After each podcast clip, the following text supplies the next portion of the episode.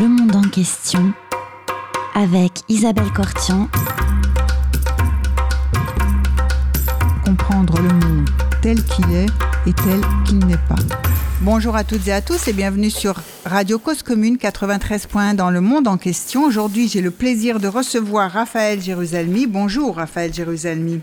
Bonjour. Vous êtes écrivain, euh, nous vous avions reçu il y a quelques mois pour le dernier des romans que vous avez publié, In Absentia, mais auparavant, vous avez aussi publié un autre livre en 2020 sur lequel nous allons avoir euh, le, plaisir et le, temps de, nous pencher aujourd'hui. Je parle de votre livre Des Sex Pistols à l'Intifada, un livre dans lequel euh, vous faites, vous livrez des confidences de euh, d'une partie de votre vie quand vous avez été officier israélien du renseignement. Alors je voudrais vous poser comme première question, eh bien pourquoi ce livre euh, des Sex Pistols à l'Intifada? Euh, Est-ce que c'est une interruption dans votre carrière de romancier? Est-ce que dans votre parcours, voilà, quelle est la place que vous donneriez à ce livre dans votre œuvre? Alors, il y a deux, trois raisons euh, excellentes pour écrire ce livre. La, la première, c'est que après avoir publié effectivement plus d'une dizaine de romans, euh, en grande majorité donc chez Actes Sud, euh, j'ai changé qu'il était temps de raconter euh, les moments qui avaient inspiré la plupart de mes romans, car la plupart de mes romans et l'intrigue et les personnages sont tirés d'anecdotes véridiques de ma carrière dans les services de renseignement israéliens. On en parlera bien sûr durant cette émission. Je vous dévalerai quel roman est inspiré par quelle anecdote, euh, bien sûr. Euh, il y avait euh, du côté de mon éditeur justement Actes Sud euh, une volonté que je m'affirme d'abord en tant qu'écrivain avant de jeter le pavé dans la main euh, de l'agent de renseignement israélien, bien que ce soit indiqué en quatrième de couverture, mais euh, on voulait d'abord bien manifester que je savais écrire. Et effectivement, pour moi, le livre est devenu, euh, vous, dites une interruption de la carrière, c'est peut-être une petite déviation de la carrière, mais pour moi, le projet du livre, c'est quand même aussi euh, un petit peu une provoque, parce que c'est comment la narration d'un parcours militaire, et en plus de militaire au sein de Tsahal, euh, va devenir en fait une œuvre littéraire assez subversive euh, assez provoque. Donc il y a ici un paradoxe sur lequel je vais m'amuser pendant tout le livre entre le militaire hein, euh, bourru, euh, rôle sur lequel j'adore insister parfois, euh, passer pour encore plus niais que je suis. Euh, ce qui est normal pour un, agent de renseignement, face face à une érudition, un, un, un, amour de, de l'art, d'esthète, de bibliophile qui surprend peut-être, donc ça m'amusait beaucoup. Et puis il y a quand même une dernière raison qui n'est pas des moindres, c'est que de par la loi euh, israélienne, euh, pour raconter certaines anecdotes qui sont comptées dans ce livre, il y a, euh, il faut attendre 30 ans. il y a donc le saut du secret pendant 30 ans. Euh, donc, euh, et pour d'autres anecdotes, il faut attendre 50 ans. Donc, euh, le tome 2, vous devrez attendre encore une vingtaine d'années pour avoir les autres secrets. Ah ben, j'espère bien qu'on sera là, que la radio existera toujours et qu'on puisse euh, vous euh, vous interviewer pour effectivement le tome 2 de ces confidences. Euh, alors, effectivement, je suis, je partage votre avis. C'est effectivement un petit, une légère, le, le temps d'une pause. C'est pas tant effectivement une interruption dans la carrière littéraire parce que euh, ce dont on se rend compte en lisant le livre, c'est qu'effectivement, c'est un écrivain qui écrit, c'est un officier euh, de Tsahal et, des services de renseignement, mais euh, c'est aussi un écrivain, c'est qui est à l'œuvre. Oui, exactement. Au début, j'ai bien, sûr réuni tous les ce dont je voulais parler. Le, livre en, soi est, évidemment autobiographique. ce sont les coulisses de l'espionnage, les coulisses de l'armée israélienne, euh, avec parfois des aspects euh, euh un peu plus sombres euh, du, du, du, genre de John le Carré, les aspects un petit peu moins excitants aussi peut-être, et puis de, de l'autre côté tout ce qui est aventure, tout ce qui est baroud. alors il y avait tout ça entraîné le lecteur effectivement dans une suite de tribulations euh, et d'aventure dans un milieu qu'il connaît probablement mal, qui est le milieu militaire et encore plus mal le milieu des services secrets militaires. Euh, c'est aussi un livre qui est écrit, est écrit en tant qu'Israélien. Euh, quel est mon rapport euh, par rapport au projet sioniste Suis-je constant? Suis-je déçu? Qu'en pense-je vraiment? Que pense aussi cet écrivain de la société dans laquelle il vit? La société israélienne en dehors du rêve sioniste, c'est une réalité aujourd'hui sur le terrain. et cette société a-t-elle répondu aux attentes des juifs et du sionisme? Quelles sont les choses qu'on peut et qu'on doit lui reprocher? Euh, alors c'est une lettre d'amour à Israël, bien sûr, euh, mais c'est aussi une lettre lucide, euh, où je n'hésite pas à dire ce qu'il y a à dire. c'est une lettre, la même chose, d'amour à l'armée, où je n'hésite pas à dire ce qu'il y a à dire, mais c'est aussi une lettre d'amour aux Arabes d'Israël et aux Palestiniens, euh, envers qui j'ai aussi à dire ce que j'ai à dire et pas toujours dans le bon sens, euh, pas toujours sympa, mais euh, pour qui je n'ai aucune haine euh, et avec qui je veux vivre, euh, j'espère, un jour en paix absolue. Et puis à la fin, c'est en tant qu'homme, c'est quand même quelqu'un, comme dans toutes les mémoires, j'ai un petit peu voulu, en exergue du livre, je cite un critique littéraire qui parle des, des mémoires d'outre-tombe de Chateaubriand, et au 19e siècle, ce critique littéraire écrit « Ce livre, où se reflètent toutes les impressions de l'auteur, comme voyageur, comme homme de lettres, surtout comme royaliste et comme chrétien, est le plus naturel qui soit sorti de la plume de Chateaubriand. Voilà, et pour moi ça a été un exemple, donc c'est donc en tant qu'homme, bien sûr, euh, c'est quand même une histoire aussi marrante, puisque comment un bobo euh, parigo euh, des 68 ans, voilà. Voilà, 68 ans euh, devient en fait un 67 art, c'est-à-dire un an avant la guerre des six jours, et, rêve de s'engager dans Tsahal. ce parcours euh, quand même bizarre de la rive gauche du quartier latin jusque euh, dans le désert euh, du Proche-Orient. Tout à fait. Alors, eh bien, ce parcours, on va, on va effectivement euh, commencer à, le replacer, puisque vous êtes donc un, un 68 art, vous êtes, vous rentrez à l'école normale supérieure.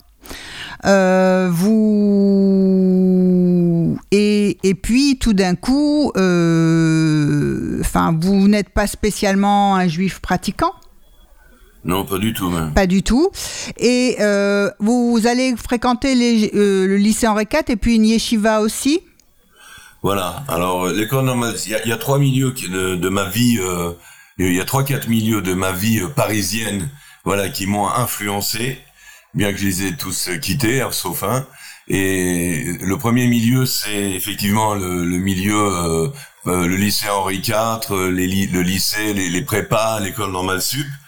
Alors ça, euh, c'est d'abord, alors je, je leur en dois beaucoup, bien sûr, surtout à Normal Sup, et je pense que ma carrière littéraire euh, a profité de cette expérience, euh, puisqu'on passait notre temps à décortiquer euh, les, les, ouvrages des autres. Mais euh, j'ai fait des études pour faire plaisir à mes parents.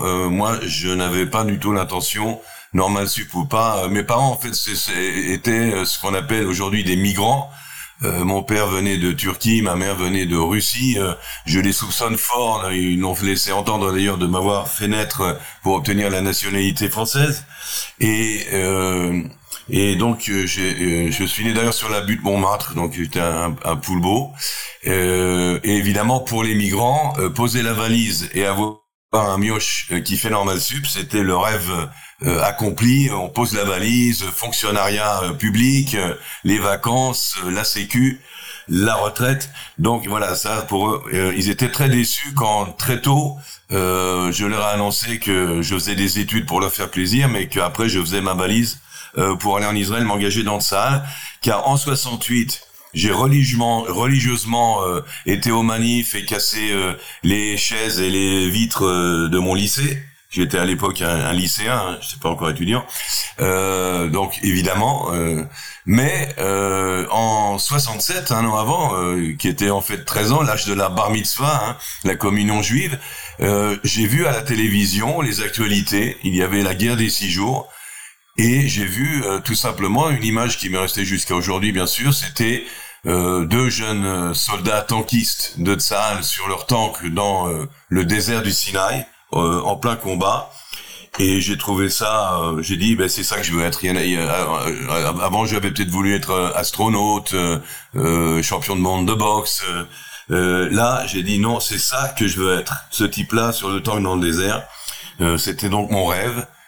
pas, pas par rapport à mon judaïsme, pas par rapport à mon sionisme, mais ben, par un goût d'aventure, d'exotisme et, et de quitter euh, un certain Paris qui commençait à me, fatiguer un peu. Et donc euh, ça c'est ce milieu-là. Et puis il y a, y a, deux autres milieux. Vous venez d'en rappeler un, c'est la, la yeshiva. J'ai un copain qui est euh, qui a vu Dieu entre guillemets et, qui est allé étudier dans une yeshiva du Marais à Paris. Et il m'a dit Raphaël, viens voir, c'est vachement intéressant. Tu devrais venir voir. Quand je vous l'ai dit. Je, ne suis pas pratiquant, je viens d'une famille qui est non seulement pas pratiquante, mais carrément anti de tout ce qui est religion. Euh, et donc je n'avais pas une grande idée. Je me, je me disais juif, mais je savais pas ce que ça voulait dire d'être juif. Et donc je suis allé dans cette yeshiva suivre des cours de Torah, de Talmud, et je dois avouer que c'était super intéressant. En tant que normalien, je trouvais un petit peu bizarre, car normal sup, lorsqu'on étudie la philosophie, on étudie les Grecs, les Romains, Nietzsche, Kant et Hegel, euh, mais pas nécessairement Maïmonide. C'est, je trouvais ça très très bizarre. Euh, c'était fascinant, avec ces petites différences que je fréquentais un autre milieu et que le grand rabbin de la yeshiva savait que une fois que j'avais écouté le cours, je partais et je partais pour passer ma nuit au palace. Voilà, c'est le troisième, c'est le troisième lieu? Le, voilà, le Palace, c'était l'époque punk. Alors c'est pas les Sex Pistols euh, des basses banlieues britanniques euh, des, mioches euh, de, la classe ouvrière. Hein. Le, punk français, le punk parisien, c'était un punk euh, très chic au palace, avec des fringues de la Gaffel et Kenzo. on buvait beaucoup de champagne et de whisky avec un peu de coke pour mettre du goût. Et donc c'était toute cette période qui avait quand même pour euh, avantage, euh, à part euh, tout cela, cette musique très très forte de punk et tout ça, il y a une grande création artistique. L'époque fin 70 à Paris du punk a été une des grandes époques de la création artistique avec que j'ai connu personnellement, donc Kiki Picasso, le groupe Bazooka, euh, qui avait écrit, euh, qui avait créé euh, une revue, une semi-revue qui s'appelait Un regard moderne avec Libé et, et, qui était euh, qui a révolutionné un petit peu euh, l'illustration euh, des périodiques. Donc voilà, il y avait tous ces milieux-là, et puis un dernier milieu qui est, qui est lui, je n'ai jamais quitté, et c'est même impressionnant parce que même quand j'étais à l'armée et même au Proche-Orient, et jusqu'à aujourd'hui, c'est le milieu de, de la bibliophilie des livres anciens. Ça, ça m'a toujours accompagné, avec, j'ose dire aujourd'hui, souvent, euh, ma lecture préférée, euh, avec tout le respect pour euh, la pléthore de romans et d'essais qui sortent chaque année, ce sont les catalogues de livres anciens, les catalogues de, de, de librairies, pardon, de livres anciens. Je me délecte tout simplement à la lecture de la description des reliures, des gravures, de l'érudition qu'on trouve dans ces catalogues. Ah, ça, c'est un goût que, dont vous héritez du côté de votre grand-père, c'est ça? Exactement. Donc mon grand-père du côté russe. Euh, euh, qui a été euh, évincé de Russie soviétique parce qu'il était trop à gauche. Alors lui, c'était pas un russe blanc, c'était un russe noir parce qu'il était anarchiste. il a donc dû quitter avec une femme et quatre enfants innés très très vite avec une valise la Russie et il est venu s'installer à Paris, mais il avait pour avantage d'avoir un beau métier. Il était imprimeur, relieur d'horreur. Et donc, il est arrivé dans une cave euh, à Paris, euh, mais il a réussi d'avoir des clients et il faisait de très belles reliures. Euh, et j'ai donc eu ce goût. enfant, moi, j'allais dans son atelier. et donc, j'ai eu tout de suite le goût du papier, des colles à papier, de l'encre, de l'imprimerie. Et, et comme mes parents étaient des brocanteurs, eh bien, j'ai fait le joint entre ce métier, ce beau métier du livre et le livre ancien. Alors, je vous propose, si vous le voulez bien, une première pause musicale. Nous allons écouter, bah, écoutez, euh, quand même, votre livre s'appelle Des Sex Pistols à l'Intifada, donc on va écouter euh, euh, les Sex Pistols, God Save the Queen. Est-ce que on va, vous aurez après la pause musicale l'occasion de revenir peut-être sur effectivement ce moment Sex Pistols?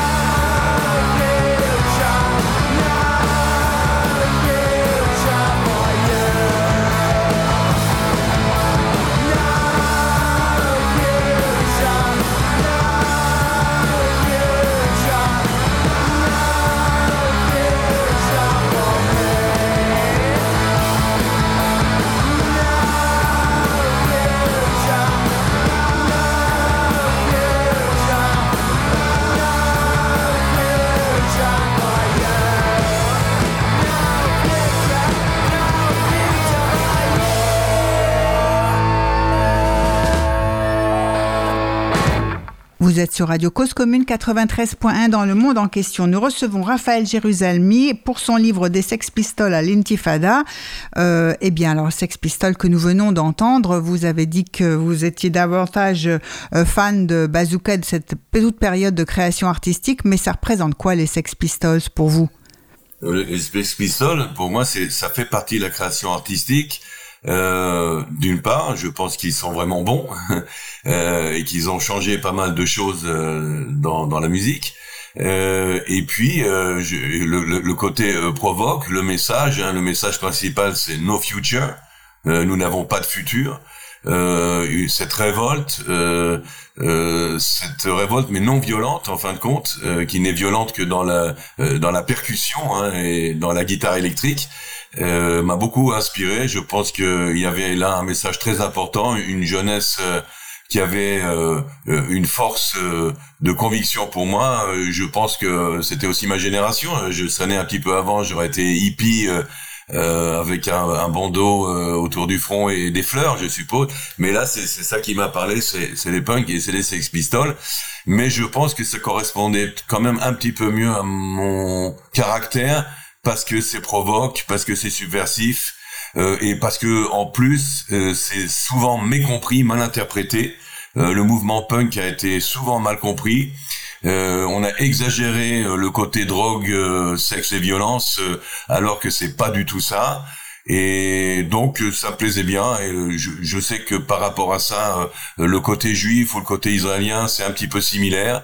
Euh, c'est souvent mal, mal compris, mal interprété, c'est vu du dehors, euh, et mais ça ne nous dérange pas nécessairement. On a quand même notre message ou notre petit drapeau euh, à agiter, euh, et le fait qu'on soit parfois euh, pas bien vu, euh, ça nous satisfait souvent. Hein, c'est le côté pro provoque. voilà, de, de toujours de, de, pas toujours être bien vu et bien accepté. Ben tant pis. Euh, je pense que c'est pas toujours une bonne chose d'être bien vu et bien accepté de tout le monde. Euh, je, je, crois que beaucoup de euh, j'ai écrit un, un, livre sur Apollinaire qui lui aussi a fait l'armée hein. encore un paradoxe un poète qui s'engage mais bon Aragon Aragon l'a fait aussi Aragon était euh, dans la guerre de 14. Euh, donc ce côté de, de, de, tout ce qui est préjugé, euh, pourquoi un poète n'irait-il pas à la guerre? Et euh, en, en, 14, en fin de compte, en France, personne n'a jamais pensé qu'un artiste ne devrait pas aller à la guerre ou qu'un intello ne devrait pas aller à la guerre. il y avait donc Alain Fournier, Charles Péguy, Aragon, je le répète, Georges Braque, tous ils sont allés, ça ne posait aucune question, il n'y avait aucune distance euh, entre le front et l'arrière, il y avait une solidarité, il n'y avait pas d'antimilitarisme bon ton euh, comme aujourd'hui. Et ça, euh, dans, lorsque j'ai présenté ce livre à propos d'Apollinaire au public français, j'ai réalisé à quel point la place de Tsar dans la société israélienne était la même que celle de l'armée française pendant la guerre de 14 en France. Euh, ça veut dire que toutes les familles étaient concernées. Il n'y avait pas une famille de France qui n'avait pas euh, un oncle, un, père, un grand-père à la guerre, et qui, voilà, exactement, et qui a ou même perdu, hein, des gens qui sont tombés ou qui sont revenus invalides. Donc toutes les familles françaises sont concernées. C'est une guerre qui est d'ailleurs restée dans l'inconscient collectif français très fort jusqu'à aujourd'hui. Euh, et, et, il y avait donc cette, euh, cette, cette, place euh, euh, dans la société qui rappelle celle de Tzahal dans la société israélienne, euh, avec euh, donc toujours euh, là je, je, je, joue aussi pas provoque dans le livre mais en fin de compte il y a absolument aucune contradiction d'ailleurs les romains et les grecs l'avaient montré entre la vie militaire et la vie artistique ou la vie intellectuelle et spirituelle. Oui alors vous parlez de provocation et à un moment donné aussi dans ce livre, vous expliquez que euh, vous, enfin, vous, vous avez l'impression ou vous considérez que vous avez un peu fait beaucoup de choses, euh, on va dire euh, en tant qu'amateur ou qu'on vous considérait comme ça. Alors qu'est-ce que vous voulez dire par là? Parce qu'on imagine bien que vous n'êtes pas rentré quand vous partez donc en, Israël, vous assez rapidement vous rentrez dans Tsahal, puis vous allez, bah, vous allez nous expliquer comment vous rejoignez les services de renseignement mais euh, vous n'étiez pas en dilettante et en amateur. Vous avez fait. Donc, qu'est-ce que vous voulez dire par cela? Euh, Alors, pour moi, c'est une sorte de peut-être fausse modestie, mais euh, je pense que dans dans dans, dans ma carrière militaire, dans ma vie, je, je viens en dilettante. C'est peut-être peut-être plus que des amateurs. Ça veut dire je ne me considère pas, je je je ne m'embrigade pas dans ce que je fais. Je m'engage à fond dans ce que je fais, mais je m'embrigade pas. Et c'est euh, c'est très important dans, dans les, les, les choses qu'on entreprend. Euh, Aujourd'hui, euh, mes romans marchent très bien. Je ne de suis pas pour autant un, un, un, écrivain. Euh, je me considère pas. Je me considère toujours comme un gars qui écrit euh, en hobby, en, loisir. Euh, je ne m'affiche pas comme écrivain avec un grand E. Je ne me pavane pas ou je ne frime pas là-dessus. Pour pour moi, c'est peut-être une fausse modestie, mais c'est aussi le fait que j'aime toucher à tout, comme disait Rabelais, qui trop embrasse peut étreint.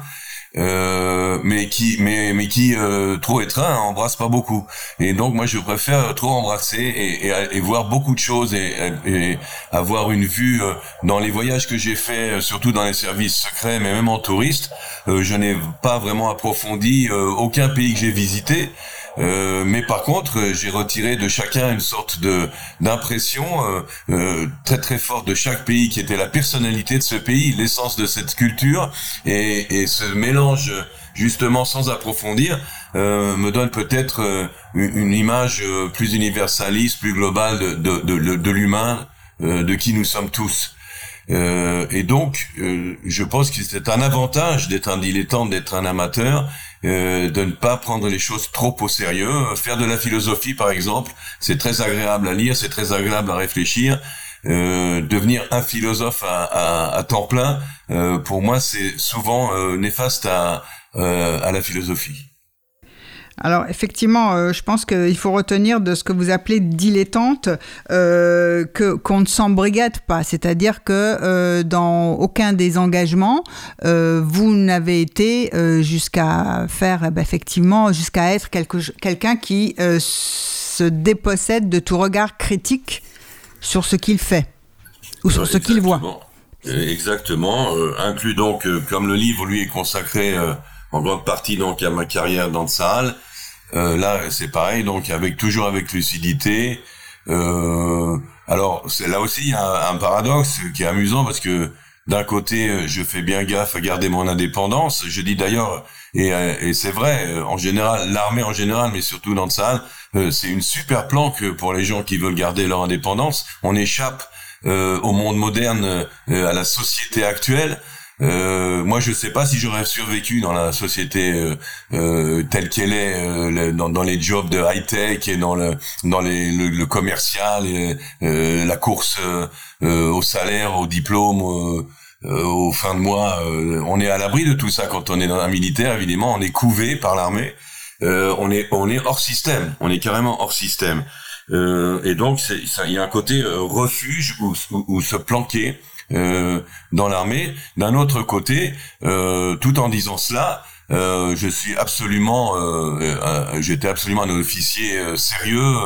Euh, discipliné. j'adore l'uniforme, j'adore les armes, j'adore tout ce qui est militaire. comme disait Apollinaire, il aimait toutes les choses militaires, et donc j'adore ça quand même. Euh, mais il faut faire attention, comme partout ailleurs, à ne pas se laisser euh, euh, envahir, embrigader, effectivement. Surtout, justement, lorsqu'on est dans une position de dans laquelle on peut faire des choses assez importantes en secret en plus, hein, ni vu ni connu. il faut donc parce que le soldat de Tzal qu'on voit dans les émeutes face aux Palestiniens ou dans un conflit armé sur un champ de bataille, il est vu et il est en, en, en, même vu à la loupe. Souvent on est même examiné euh, au microscope. Euh, euh, mais l'agent secret lui il est vu il est pas vu lui. Et lui peut il peut tout se permettre. Et bien sûr il y a pas mal de choses qu'on fait qui sont pas toujours les plus sont un peu tangentes hein, sur le plan moral à commencer par tout ce qui est vente d'armes à des pays tiers euh, vous pensez bien que vendre des armes à n'importe quel pays, il euh, n'y euh, a pas de, de saint nulle part. Hein. Donc euh, c'est c'est pas une chose hautement morale. Euh, espionner les gens, euh, c'est pas une chose toujours hautement morale non plus. Donc là, il faut faire gaffe. Il faut tout simplement avoir des lignes rouges, c'est-à-dire à un moment donné où c'est niette. Il y a des choses qu'on n'acceptera pas de faire, qu'on ne fera pas, même si on en a reçu l'ordre. Je donne un ou deux oui, exemples dans le livre de d'un ordre que j'ai refusé. Euh, à l'époque. Euh, alors je vais peut-être euh, brièvement dire quel a été mon parcours militaire. Allons-y. donc, donc j'arrive en Israël, je termine normal sup et au grand dame de mes parents, je fais ma valise comme je l'avais prévu depuis l'âge de 13 ans et je j'arrive en Israël et assez rapidement je rentre dans l'armée euh, en savant à peine d'ailleurs euh, l'hébreu, euh, ce qui était un petit peu cocasse dans les entraînements militaires ou les manipulations des armes où je comprenais pas ce qu'on me disait. Et on décide de, de, me mettre au départ dans la marine. Donc je et la guerre du Liban, je la passe dans la marine. Euh, et moi qui voulais de l'action, j'ai été servi tout de suite parce que euh, la guerre du Liban a commencé à moins, de deux ans après que je sois rentré dans l'armée. Et la marine a joué un rôle extrêmement important dans la guerre du Liban de 82. Euh, donc de l'action euh, militaire, j'en ai vu tout de suite. Mais au bout d'un certain temps, euh, les gens de Tsahal, qui savent bien exploiter les qualités de chacun, les, gens sont très très bien examinés et jaugés euh, dans salle euh, ont estimé qu'on pouvait quand même faire mieux euh, avec un normalien qui parle des langues, etc. Et donc, on m'a euh, dirigé vers les services secrets, vers la service de renseignement. Mon premier job... Euh, du renseignement militaire Renseignement militaire, exactement, de l'armée. Donc, je quitte mon bel uniforme, euh, ma belle casquette d'officier de la marine pour euh, rentrer donc euh, dans les sombres coulisses euh, du renseignement militaire. Et mon premier job ce sera d'être en fait directeur d'un département de relations extérieures des services secrets militaires, c'est-à-dire en fait pas d'aller espionner les autres pays, mais de d'être en euh, relations secrètes pour des tas de projets de coopération. Donc on a parlé de d'armement, euh, ça peut être aussi euh, d'espionnage, d'échanger des informations d'autres pays du monde. Et mon département pendant des années va être donc l'Amérique latine, l'Asie et l'Afrique, c'est-à-dire le fourre-tout euh, des relations extérieures. Alors ces relations extérieures permettent effectivement, par exemple, lorsque euh, les euh, l'Arabie Saoudite a pensé faire un missile à elle, elle s'est adressée à l'Argentine. qui a un très très bon, l'Argentine une très très bonne armée de l'air, une très très bonne armée, et les Argentins ont commencé à travailler euh, avec les Saoudiens dans un projet qui s'appelait le Condor, euh, qui, qui, aurait été un missile pour les Saoudiens. Et là, euh, bien, nous avons reçu l'aide d'autres pays euh, qui n'étaient pas toujours très potes avec l'Argentine, euh, dont le Chili par exemple, euh, pour avoir des renseignements sur ce projet qui nous inquiétait. et qui en fin de compte n'a pas vu le jour, mais je veux dire, on avait donc ces échanges d'informations euh, de même avec d'autres pays. Euh, aujourd'hui, nous, nous avons la, la, même chose face à l'Iran. Nous, nous avons ces mêmes relations discrètes avec euh, d'autres pays. par, prenons par exemple l'Azerbaïdjan, qui nous permet d'avoir des renseignements, qui nous permet de pouvoir opérer de leur sol près de l'Iran. Donc voilà, il y avait toutes ces relations là. Après, avoir fait pendant plusieurs années. Alors là, j'ai vu du pays et donc je dis avec humour, mais c'est vrai, euh, le soldat juif qui a bu le café avec Pinochet. Donc je m'enorgueillis pas d'avoir bu le café avec un dictateur, un horrible dictateur. Et d'un autre côté, euh, moi je trouve ça extrêmement amusant de m'être retrouvé quand même dans le sein des seins du ministère de la Défense chilien euh, face à Augusto euh, euh, Pinochet, pour prendre le thé. Je raconte dans le livre, faudra l'acheter, pourquoi j'en suis arrivé là. Oui, oui, oui. D'accord, on le dira pas, on le dira pas pas mal de rencontres cocasses et vous pouvez imaginer que dans le tiers monde, euh, les dirigeants sont encore plus, euh, euh, dirons-nous, colorés et cocasses que nous-mêmes nos dirigeants en France ou en Israël. Euh, dont nous faisons aussi, euh, nous nous moquons souvent, mais alors là, dans le tiers-monde, vous, êtes vraiment en face de personnages euh, loufoques et, et, très peu recommandables, avec lesquels vous, devez, vous devez traiter et négocier. Oui. Et, oui. Le sommet de la carrière, pour pas la faire trop longue quand même. Donc le sommet de la carrière, ça va être les, les dernières années de ma carrière qui vont être le même job d'agent de, renseignement en liaison avec d'autres services secrets, mais cette fois-ci ce sera avec les Arabes et les Palestiniens. Et donc pendant plusieurs années, je serai habilité, un des très très rares euh, officiers de Tzal, euh, à l'époque on était deux, hein, pour, euh, habilité donc à avoir des contacts secrets, discrets. Alors avec euh, les Égyptiens, ok, puisque nous avions la paix, avec les Jordaniens, car nous allons avec eux construire la paix. Ensuite avec les Palestiniens dans les suites des accords d'Oslo mais aussi avec l'ennemi, c'est-à-dire avec les Syriens, euh, les Irakiens, euh, les Libanais. Euh, les Saoudiens, des, des, des, contacts extrêmement discrets. J'explique très rapidement de quoi il s'agit. Il s'agit en fait au niveau militaire, au niveau du terrain, souvent d'éteindre des petits incendies qui pourraient embraser la région, d'éviter de graves incidents diplomatiques à cause d'une bêtise ou d'une autre. Euh, ça peut être aussi des cas humanitaires. C'est une opération euh, euh de quelqu'un d'urgence à Jérusalem euh, qu'on amène d'un pays arabe en secret. Euh, il y a un autre exemple très simple, très rapide. C'est un, un bateau de la marine israélienne dans la mer Rouge qui s'est échoué euh, sur les côtes saoudiennes. Vous pensez bien à l'incident que ça pouvait créer. Donc très très discrètement, très discrètement avec les Saoudiens, organiser la récupération de ce bateau, euh, recevoir de la permission de faire venir Tzal en Arabie Saoudite pour euh, tirer le bateau. Voilà. Donc ça c'était ce job-là qui m'a permis bien sûr de rencontrer énormément d'officiers et, autres des pays arabes autour et de Palestiniens et qui me permet aujourd'hui de dire que quand je parle euh, donc des Arabes euh, et des Palestiniens, je pense savoir de, de, quoi je parle puisque je les ai de qui vous parlez. Oui, oui, oui. Euh, alors euh, précisément, vous pourriez, on pourrait peut-être euh, revenir sur quelques-uns des. Vous avez accompagné un certain nombre d'officiers ou de responsables politiques aussi au, dans, dans, vos missions. Est-ce que vous, vous avez des anecdotes ou des choses en particulier à nous dire sur des personnalités. Par exemple, vous faites souvent, vous parlez souvent de Ehud Barak. Oui, euh, oui, les, officiers supérieurs. Euh, alors, si, si déjà, euh, je pense que je préférais parler d'un autre euh, officier supérieur qui est un, un, un, général, qui est le général Nehemia Tamari. Euh, bon, alors personne ne connaît évidemment, euh, si vous en parlez dans votre livre, donc j'en ai effectivement par votre livre, j'en ai entendu parler, oui. Voilà. Et c'est à lui que j'ai d'ailleurs dédié, euh, à sa mémoire, que j'ai dédié le livre euh, que j'ai écrit sur euh, Apollinaire.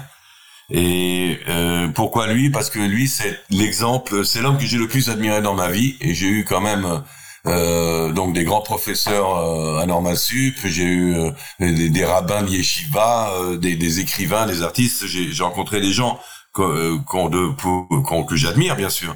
Euh, mais lui, c'est l'homme que j'ai le plus admiré dans la vie. Alors parce qu'il représentait euh, tout à la fois dans la mesure où euh, il était effectivement un héros légendaire de Tsahal, un baroudeur, un grand guerrier, euh, un homme d'action. Euh, mais d'un autre côté, il était d'une humanité sans borne, d'une gentillesse à l'écoute de chaque soldat. qu'on pouvait lui casser les pieds pendant deux heures, il allait écouter il allait euh, être patient, il allait essayer d'arranger les choses, il n'a jamais vu se mettre en colère, il n'a jamais eu besoin de véritablement donner un ordre, euh, euh, tellement il avait de charisme, et c'était un homme d'une extrême gentillesse. Et lors d'un, justement, voyage euh, secret euh, à l'étranger, et lorsqu'on est revenu dans l'avion, il m'a dit, tu sais, mais en fait, toi, euh, t'as de la chance, parce que t'as connu deux mondes. T'as fait des études. Moi, depuis l'âge de 18 ans, il en avait à peu près 50 aidés à, l'époque, euh, de l'âge de 18 ans, j'ai toujours été dans l'armée, je n'ai fait que l'armée.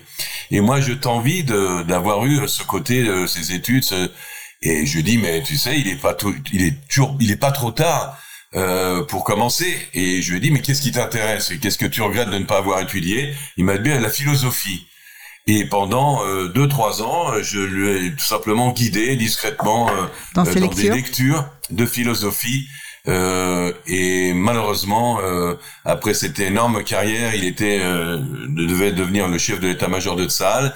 mais une nuit, euh, lorsqu'il y a eu une infiltration de terroristes de la Jordanie vers Israël, il est à ce moment-là le commandant du commandement centre d'Israël. il est parti en hélicoptère vérifier ce qui se passait sur le terrain. à la frontière et c'était une nuit de tempête et son hélicoptère avec l'équipage s'est écrasé et il est mort. Et c'est toujours les meilleurs qui s'en vont, là c'est sûr. Ouais, ouais. Je vous propose, si vous le voulez bien, une seconde pause musicale. Nous allons écouter cette fois Ennio Morricone pour quelques dollars de plus.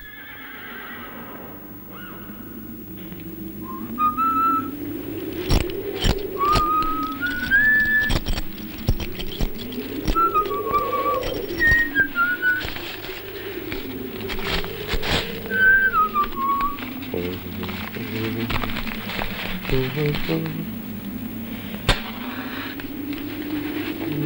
you.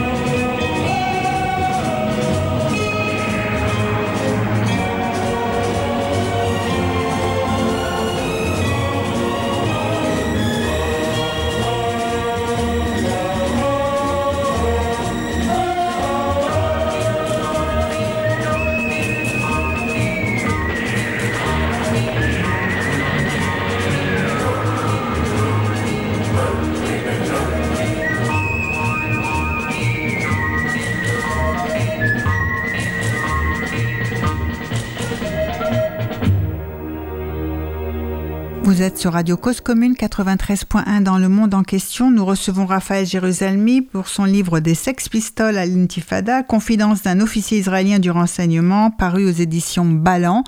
Euh, vous nous avez retracé, euh, Raphaël Jérusalemi, votre euh, parcours très brièvement. dans le temps qui nous reste de cette émission, peut-être on pourrait parler de, ces, moments ou anecdotes qui vous ont nourri votre œuvre littéraire et puis aussi, aussi revenir sur ce que vous avez fait durant les derniers temps de votre carrière militaire, à savoir un séminaire sur la paix et vos contacts avec euh, les Palestiniens et le monde arabe en général afin de préparer une paix. Donc, est-ce que... Euh, oui, ben alors, on vous écoute. Je vais commencer par peut-être une, une anecdote, c'est en fait pour moi il y a dans ce livre un, un, un, des buts, c'est et dans tous mes romans d'ailleurs, c'est la marotte de mes romans, c'est la petite histoire contre la grande histoire c'est-à-dire les grands les grands chapitres euh, de des livres d'histoire ou les grands titres des journaux par rapport à la réalité mm-hmm. et la petite histoire qui qui, compte, qui qui contredit la grande histoire toujours dans le bon sens toujours dans le sens de l'espoir euh, de la paix euh, et de comment il faut regarder la foi en l'homme euh, par rapport aux titres spectaculaires de la grande histoire qui portent des accusations et qui nous font paniquer et donc euh, une une des, des histoires qui pour moi euh, a, je vais peut-être même en raconter deux, mais une c'est euh, pendant la guerre de Liban. Euh, euh donc à ce, à ce moment-là, je suis euh, encore à la marine et au tout début de la guerre de Liban, je ne monte pas euh, au Liban où on, on, va avoir un quartier général dans la ville de Sidon. les trois quatre premiers jours, on me donne comme étrange travail, fonction de m'occuper de l'héliport qui accueille euh, en fait les blessés, mais aussi les morts de l'armée israélienne, car pendant les deux trois premiers jours de la guerre du Liban, le clash initial euh, a été très violent, euh, et donc il y a eu beaucoup de, de blessés de morts de part et d'autre. Et les hélicoptères arrivaient donc sur la ville de Haïfa où la marine a son quartier général et donc naturellement euh, c'est nous qui nous occupions de l'évacuation euh, des morts et des blessés. Il y a au bord de la mer, juste à côté de la base navale, un immense complexe hospitalier, et nous devions donc euh, recevoir réceptionner les hélicoptères qui arrivaient du Liban et trier les blessés. les, blessés. selon les urgences avec les, les médecins et puis ensuite aussi les, emmener les morts à la morgue. Et donc pendant les premiers jours de cette guerre du Liban très intense, euh, c'est un petit peu comme dans les films américains sur la guerre du Vietnam, on entendait ce bruit incessant des pales des hélicoptères. Euh, et on savait qu'après il y aurait une cargaison assez euh, difficile à décharger, horrible à voir, euh, de blessés graves. Euh, et donc ce, ce balai des hélicoptères a duré pendant plusieurs jours. Une nuit, un hélicoptère arrive et j'aligne donc mes hommes, une vingtaine d'hommes pour euh, décharger l'hélicoptère et dans la nuit la porte de la carlingue s'ouvre et le gars d'hélicoptère me fait signe qu'il a besoin que de quatre soldats. Et effectivement ce sont de très très gros hélicoptères et je vois qu'effectivement l'hélicoptère a l'air vide. Mais tout d'un coup dans l'embrasure de la carlingue apparaît une immense dame euh, très très grosse, libanaise. On pouvait pas se tromper. Elle avait un costume de paysanne libanaise presque folklorique. Hein. Donc là, il y avait pas à se tromper. Euh, tellement grosse effectivement, énorme qu'elle avait du mal à se déplacer. Il fallait deux soldats pour l'aider euh, à descendre de l'hélicoptère et, et on pouvait même pas la mettre dans une chaise roulante tellement elle était euh, ni sur une civière, oui, oui. Voilà. Et donc les deux soldats l'ont emmené tant bien que mal vers l'hôpital. Et puis ensuite, l'homme de, la carlingue me, désigne du doigt le fond de l'hélicoptère. Dans le noir, je devine une civière avec une couverture de laine grise dessus. Ça veut dire un mort, un mort, un soldat mort de Tsahal. Et donc les deux autres soldats emmènent euh, à la morgue euh, ce soldat mort de Tsahal. Et puis euh, le lendemain matin, par curiosité, en faisant le tour des, services de l'hôpital, je demande à un médecin mais la dame là qu'on avait amenée, euh, c'est quoi cette histoire? Et en fait, euh, cette dame, elle a eu beaucoup de chance parce que euh, les forces de Tsal n'étaient pas loin de son village au moment où elle-même euh, euh, devait accoucher. Mais vu son obésité, il était impossible pour elle d'accoucher de façon normale, il fallait absolument une césarienne. Et donc, par chance, il y avait un hélicoptère et on l'a emmené par hélicoptère pour faire la césarienne en Israël. Et donc j'ai dit bon, mais alors euh, ça s'est bien passé. Et le médecin me dit oui, elle a eu un petit garçon et puis il s'est un petit peu étranglé la voix. Et il m'a dit tu sais, euh, la première chose qu'elle nous a dit, nous a même pas remercié et nous a demandé quel était le nom du soldat mort qui avait avec elle dans l'hélicoptère, euh, Eliaou, et elle a donné le nom de ce soldat à son petit à son petit enfant. Voilà, en pleine guerre du Liban, une femme libanaise dans un hôpital euh, israélien qui donne le nom d'un soldat israélien mort à son enfant. Ça, c'est la petite histoire qui sublime, qui transcende la grande histoire et qui doit être euh, ce qui doit nous préserver notre foi en l'homme. Oui. Et la deuxième anecdote? Alors, euh, ben, comme on vient des, euh, d'écouter euh, le Ennio Morricone. Morricone, ouais. Alors moi je suis un fan euh, des western spaghetti et donc euh, je me suis retrouvé euh, comme je l'avais rêvé euh, jeune à Paris euh, dans des situations de western spaghetti. Euh, Il y en a une qui est trop longue à l'écrire, il faudra lire le livre où j'ai failli vraiment euh, y laisser ma peau pour de pour de bon. Euh, avec quand même trois euh, canons de fusil sur la tempe, ça c'est pour mettre l'eau à la bouche de- des lecteurs. Mais un, un autre, euh, un autre, euh, une autre note. On va leur rappeler qu'il faut aller en librairie et pas au cinéma hein, après, hein, Voilà, voilà. à la fin de l'émission. Ouais, ils, ils ont ils ont le droit aussi de faire la liseuse hein, s'ils veulent. On va être moderne. D'accord, Mais je préfère qu'ils aillent chez le libraire parce que moi je suis. Ouais, ouais, quand même, quand même, oui. Ah oui. oui, quand même. C'est irremplaçable, tenir un livre. soutenir. Euh, D'ailleurs, sans eux, euh, personne ne lirait. C'est gra- aujourd'hui les libraires euh, indépendants, surtout en France, font un travail extraordinaire. En tous les cas, donc je me retrouve dans des circonstances un petit peu longues à raconter, donc je vais la faire brève. En Haute-Égypte, dans le désert de Haute-Égypte, avec un petit hélicoptère civil, moi-même en civil, mais nous sommes les Israéliens euh, avec une panne d'essence. Et donc nous atterrissons euh, forcés euh, en plein désert euh, égyptien. Et là, euh, il, il- je aperçois au loin une route euh, sur laquelle passe une voiture toutes les heures. Donc effectivement, au bout d'un un- un certain temps, passe un, un vieux taco avec un Égyptien. Et donc euh, il me prend dans sa voiture et je lui demande euh, est-ce qu'il peut m'amener au village le plus proche? Parce que je parce qu'en plus de notre panne d'hélicoptère nous n'av- n'avions plus de communication. Nous ne pouvions pas communiquer pour appeler à l'aide. Il fallait donc que je passe un coup de fil euh, tout simplement un téléphone. Donc s'il pouvait m'emmener à un endroit d'où je pouvais téléphoner au prochain village. Et donc ce brave monsieur m'emmène dans sa voiture et puis je me dis euh, euh, de toute façon euh, pourquoi lui, lui mentir ou lui raconter des histoires? Euh, sentent à 20 kilomètres, euh, je vais pas, je vais pas lui mentir, je vais dire la vérité. Donc, il m'a dit d'où êtes-vous? Je lui ai dit, mais moi je suis israélien, je viens d'Israël. Bon, évidemment, je lui ai pas dit que j'étais un agent des renseignements, Ouais. euh, mais quand même, je lui ai dit, je suis un Israélien. Ouais, enfin oui, Et en fait, perdu euh, au beau milieu voilà, du beau désert milieu de égyptien, oui. Mais, mais j'ai des copains au Caire et j'ai besoin de de téléphoner. Vous pouvez venir avec moi. Vous allez voir, je vais appeler un général de votre armée au Caire qui va me donner un coup de main. Euh, on est très potes. Ah, il était assez impressionné. Et puis on arrive. Alors, mais dans un village en plein désert égyptien. Vous pouvez vous imaginer euh, la pauvreté. euh, des, des baraques euh, en, en boue séchée, euh, euh, à, moitié construites, des rues euh, sablonneuses, enfin vraiment le bled, on est en plein bled, et il y a à peu près quelques centaines de personnes qui doivent habiter dans ce, ce village paumé dans le désert, et le type m'amène devant un, un immeuble carrément en ruine, euh, et il me dit mais à l'étage, euh, c'est la poste, c'est les, les PTT, et donc euh, euh, il, il descend euh, euh, de, de, de voiture et je monte dans ce truc en ruine. Il y a une dame effectivement qui est là avec des, un truc à l'ancienne avec des, des fiches. Et, et j'arrive à appeler le Caire pour euh, que les Jésuitiens viennent, viennent à rescousse, donc l'armée égyptienne avec qui j'étais toujours en contact toujours. Et, euh, et je redescends et là il y a un attroupement de à peu près 300 personnes, tout- pratiquement tout le village est venu parce que j'étais l'événement euh, du mois, sinon de l'année, euh, un, un- un touriste.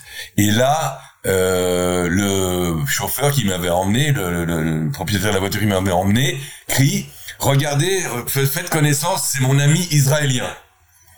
À 300 Égyptiens en plein désert, je me suis dit là, c'est mal barré pour toi Ça passe ça ou ça casse se terminer. Euh, j'ai été euh, fêté, euh, embrassé, accolade. Il y, y a eu rien du tout. Euh, des- des- des- non, J'étais son ami israélien et donc sous sa protection et, tout s'est très bien passé. Et c'était un événement qui aurait pu être euh, Sergio Leone, un duel dans le désert, et qui en fait, euh, voilà, était en fait une grande, grande, grande poignée de main. Par-delà la politique. Par-delà par -delà la politique, alors euh, venons-y. Euh, Qu'est-ce que vous retenez euh, quel, quel, regard portez-vous sur, euh, euh, sur, sur, sur, Israël, sur euh, la façon dont les choses se passent Vous arrivez dans Tsahal, mais c'est après la guerre des six jours, après la guerre du Kippour. Euh, votre première opération militaire, vous en parlez, c'est en 1982, la guerre au Liban. Comment, comment, comment va la société israélienne aujourd'hui? Sont et, et, vous avez des pages assez dures sur les années 90, sur les accords d'Oslo aussi, sur un référendum qu'on aurait dû faire. Oui, alors il y a, y a votre pavé dans la mare. Euh... oui, oui. Il y a, pas trop de politique dans, dans le bouquin, mais il y a quand même, euh, il faut être réaliste. Je décris quand même euh, un monde euh, qui est au centre euh, de beaucoup d'actualités. Et par, alors par rapport à, à, la, à, la, société israélienne, euh, il y a pour moi des lignes rouges, comme je l'ai dit. Alors il y a beaucoup de choses sur lesquelles on peut passer. aucune société n'est parfaite. Euh, Oslo, pas Oslo, c'est moins important. Disons gauche, droite, etc. C'est moins important. Pour moi, ce qui est vraiment le problème aujourd'hui en Israël est double et, il, est pour moi euh, une trahison du projet sioniste, mais aussi une trahison des valeurs juives. Euh, le premier, c'est l'inégalité sociale croissante. Alors, euh, c'est vrai qu'il y a aussi une, inégalité des chances par rapport à, une certaine partie de la, population musulmane d'Israël. Euh, les, jeunes arabes israéliens, ça, ça va mieux. Donc j'en parle moins parce que ça va beaucoup mieux, mais il y a eu euh, au début d'Israël et jusque dans les années 2000 euh, un véritable problème euh, d'inégalité des chances euh, des Arabes par rapport aux Juifs en Israël. Mm-hmm. euh, bon, mais il y avait même un problème d'inégalité géissance par rapport aux Juifs des pays arabes ou des Juifs séfarades par rapport aux Juifs ashkénazes. Alors vous voyez, mais bon, ça, disons, ça s'arrange. Mais aujourd'hui, ce qu'il y a, c'est c'est pas c'est pas par rapport entre Juifs et Arabes, c'est entre riches et pauvres. Il y a aujourd'hui une inégalité sociale euh, qui existe dans beaucoup d'autres pays, surtout dans des pays justement euh, capitalistes euh, et, et, libéraux comme Israël, c'est une économie libérale, mais à, à, un point qui est honteux pour un pays qui avait un projet sioniste, qui avait quand même au début euh, les qui avait un idéal socialiste euh, très très marqué. Euh, euh, alors ça a marché, ça n'a pas marché, mais le, le, le principe c'était quand même un principe de socialisme. Et là, on est en plein capitalisme dans sa mocheté vraiment la plus claire. et ça, c'est pas normal. C'est pas normal par rapport aux valeurs du judaïsme d'une part et au projet qui était le projet sioniste d'autre part. Alors ça, c'est une chose euh, ok, qui est une chose euh, sociale, économique, mais la véritable ligne rouge pour moi, c'est euh, tout ce qui est racisme. Il y a aujourd'hui en Israël du racisme. Alors, je ne parlerai pas seulement que des Israéliens qui n'aiment pas les Arabes. il y a aussi des Israéliens qui n'aiment pas les, Juifs éthiopiens parce qu'ils sont noirs. il y a des, des Israéliens qui sont marocains, ils n'aiment pas les Juifs russes. Euh, parce que c'est les juifs ashkénazes ou alors c'est l'inverse les juifs russes pensent qu'ils sont la crème de la crème et les marocains euh, c'est l'Afrique du Nord c'est c'est c'est pas le niveau de Saint-Pétersbourg donc il y a là tout ce qui est racisme et xénophobie euh, dans la société israélienne est pour moi absolument inacceptable. Alors c'est un problème d'éducation, c'est partout dans le monde, il y a des racistes, il y en a partout. Euh, pour moi, euh, un raciste juif, est dix fois plus méprisable qu'un antisémite. Euh, J'aime bien sûr pas les antisémites, euh, ni les antisionistes, euh, mais pour moi le pire, c'est le juif qui est raciste. Parce que nous, nous sommes les derniers à avoir le droit euh, à, à, la xénophobie. Euh, nous en avons souffert, nous en souffrons encore, et ça me révolte. Voilà, et c'est très décevant de voir que ça persiste dans la société israélienne d'aujourd'hui.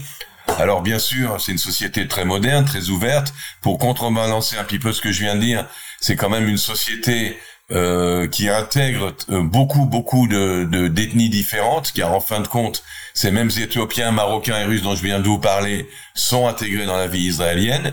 Euh, les Arabes d'Israël sont très très bien intégrés dans la vie israélienne. Aujourd'hui, quand vous allez à l'hôpital, par exemple, il y a, y a beaucoup de, de musulmans d'Israël dans le milieu médical. Donc, quand vous allez à l'hôpital ou à la pharmacie, vous avez quand même une chance sur deux d'être traité par un médecin ou un pharmacien musulman. Donc, donc il y a une intégration quand même. Dans le high tech aussi, ça se passe beaucoup mieux qu'avant.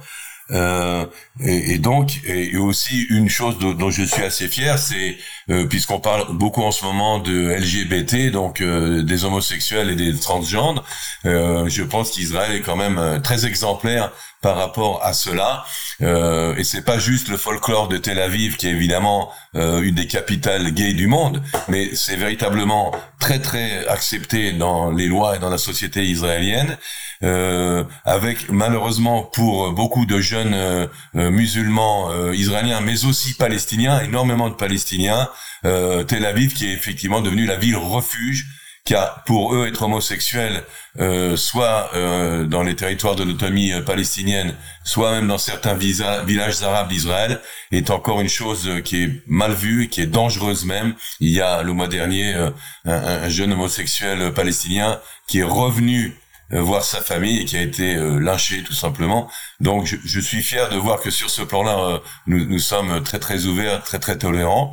Mais il y a encore. Alors le le, le le comme, moi je suis pas religieux et n'ai pas une grande estime ni pour la calotte ni pour les rabbins, euh, j'ose dire, et ça, c'est peut-être un, un, côté provoque, mais c'est véridique au moins pour moi. Euh, là où j'ai trouvé le plus de morale, d'éthique, c'est dans le c'est dans l'armée israélienne. Euh, la pureté de l'arme, ce qu'on appelle la pureté de l'arme. Euh, on a quand même le droit. Il faut pas oublier que l'armée d'Israël, c'est une armée du peuple. C'est-à-dire, c'est pas une armée professionnelle. C'est dans les 85 à 90% de, de c'est des conscrits. Et des conscrits de 18 à 21 ans. Euh, qui ont le droit de refuser un ordre s'ils le trouvent immoral. Euh, et donc, si je dois tirer euh, dans un endroit où il y a des enfants et que j'estime que ça, le jeu n'en vaut pas la chandelle, même pour tuer un terroriste, et je ne refuse de tirer, je peux refuser cet ordre et je passe donc euh, dans une cour martiale où les juges vont statuer si j'ai eu le droit ou pas sur le plan moral de refuser cet ordre. C'est quand même important. Oui.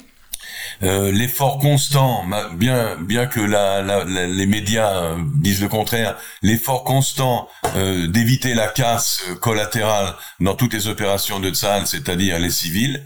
Euh, il faut pas oublier que un, un des une des tactiques des, des terroristes, c'est de se servir de boucliers humains. Euh, les dirigeants euh, de, de, Gaza se terrent sous des hôpitaux ou sous des écoles lorsqu'il y a du grabuge. Euh, donc ce qui rend la tâche difficile. Donc j'ose dire que nous, nous, évitons euh, le plus possible de toucher euh, aux civils et surtout aux enfants. mais bon, c'est pas un boulot facile. Et donc pour moi, voilà, euh, Tsahal est une armée morale, est une armée qui fait de son mieux pour éviter cela, avec toujours la possibilité. Hein, c'est quand même un, métier extrêmement dangereux euh, de, de, commettre une erreur euh, qui, qui, qui, qui, est, euh, qui peut arriver.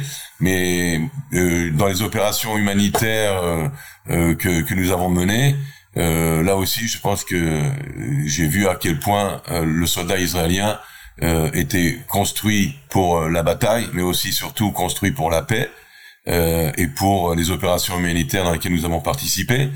je pense que euh, une chose aussi, puisque j'ai fait ma petite critique de ce que j'avais à dire sur Israël, une chose qui est certaine, c'est qu'en Israël, 95% euh, d'Israéliens sont pour la paix.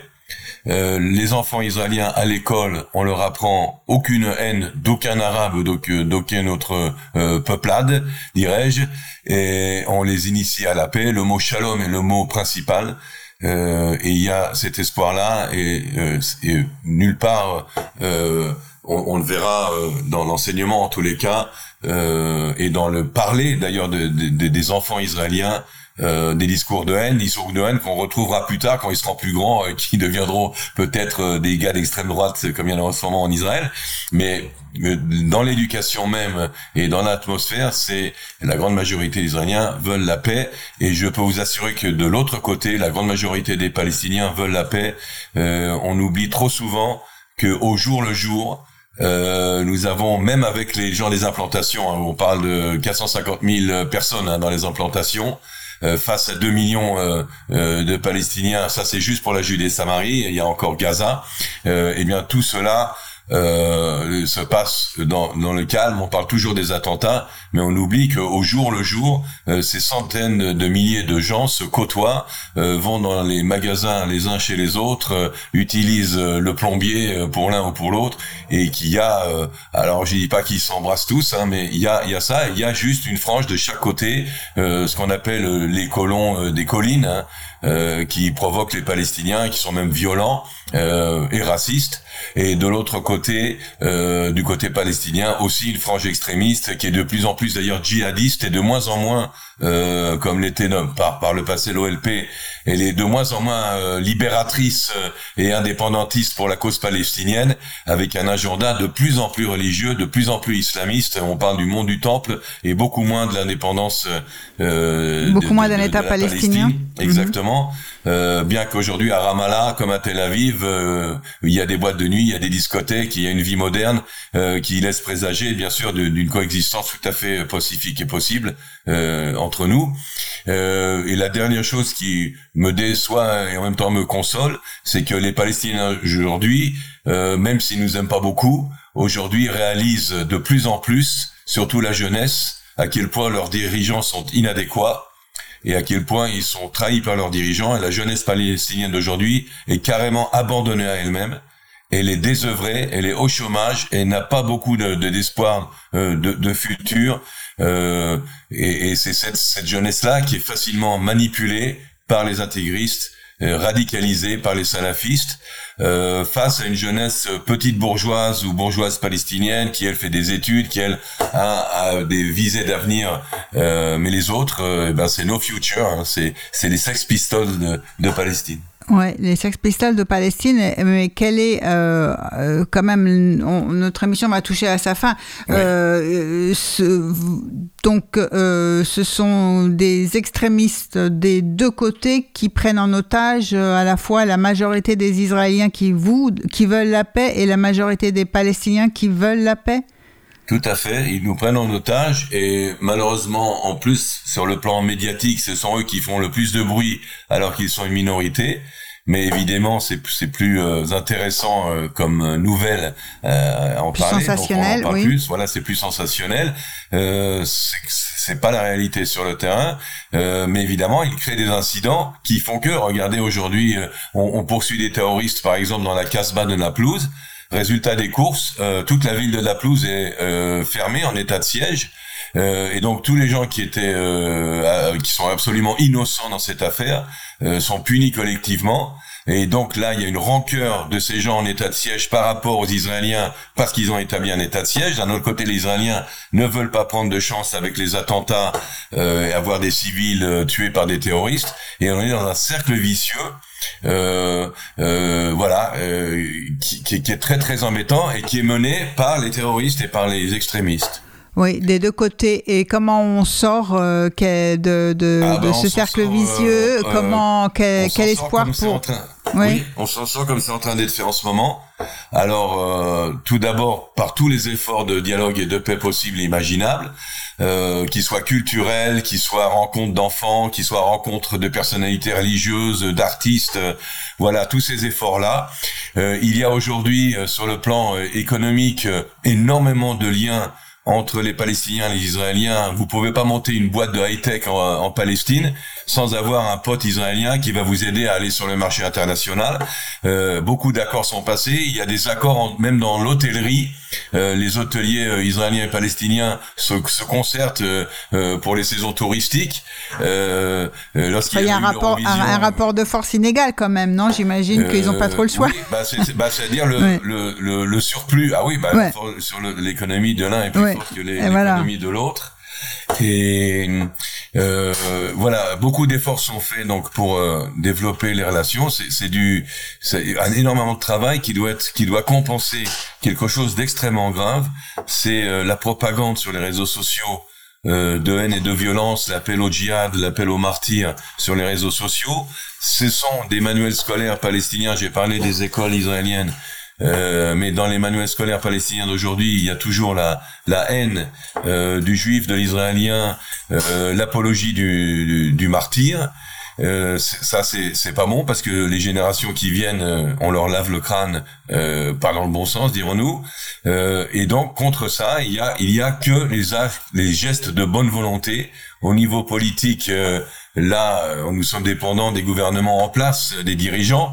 Aujourd'hui, je pense qu'en Israël, on a un gouvernement un peu plus ouvert que les gouvernements plus à droite israéliens euh, pour la paix. Malheureusement, en face, on n'a pas de, de partenaire. Euh, Monsieur Abou Mazen. Ça, c'est un vieux, un, vieux, c'est, c'est une, euh, un classique. Euh, ça, c'est, c'est toujours été à l'époque d'Arafat. On disait aussi qu'il n'y avait pas de partenaire en face. Oui, mais là, avec Abou Mazen, on n'a vraiment pas de partenaire parce que lui, il est vraiment, c'est, il faut qu'il dégage, quoi. Voilà. Alors, je, je suppose qu'il faut que certains Israéliens dégagent aussi dans certains gouvernements, mais Abou Mazen, c'est sûr qu'il doit dégager.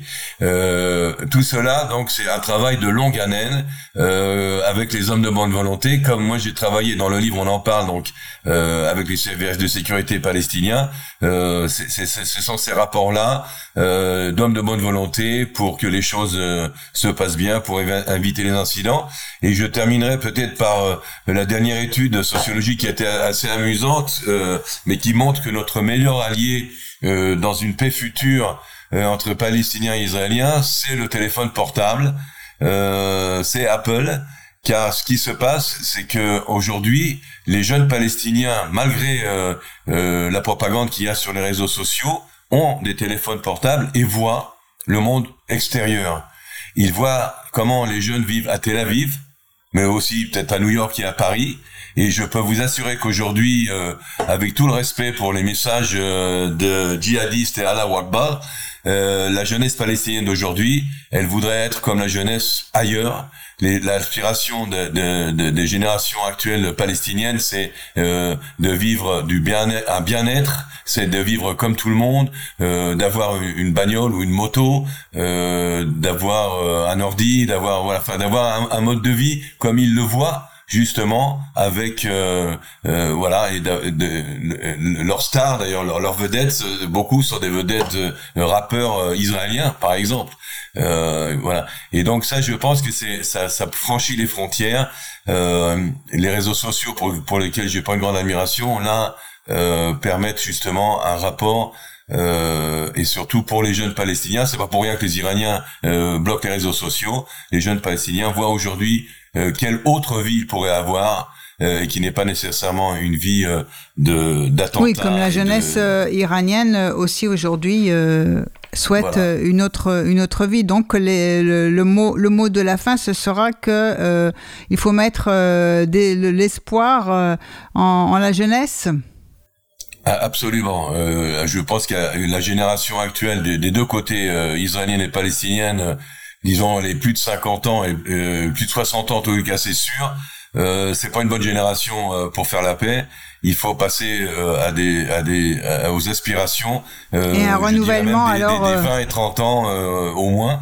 Et, et, eux, ils ont d'autres agendas. Ils voient les choses tout à fait autrement.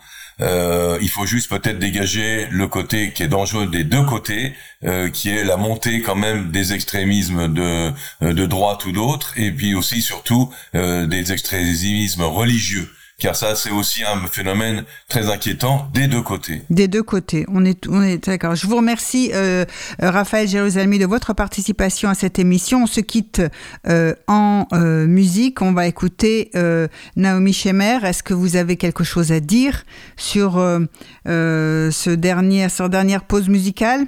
Nous allons écouter oui. Louis alors Naomi Shemer, c'est une, une, chanteuse israélienne du niveau de Barbara en France. Et euh, a sa chanson la plus célèbre, c'est sur euh, Jérusalem, lorsque Jérusalem a été libérée. Euh, mais là, la chanson que nous allons écouter, c'est tout ce que nous nous demandons. Je prie que ça que ça arrive, et c'est une chanson d'espoir justement en la paix. Euh, que chante Naomi Shemer juste après la guerre de Kippour. Elle a composé cette chanson euh, en espérant que, euh, à l'époque, que la guerre de Kippour serait la dernière. Je vous remercie Raphaël Jérusalemi, merci en régie à Olivier. À très bientôt pour une prochaine émission. Au revoir.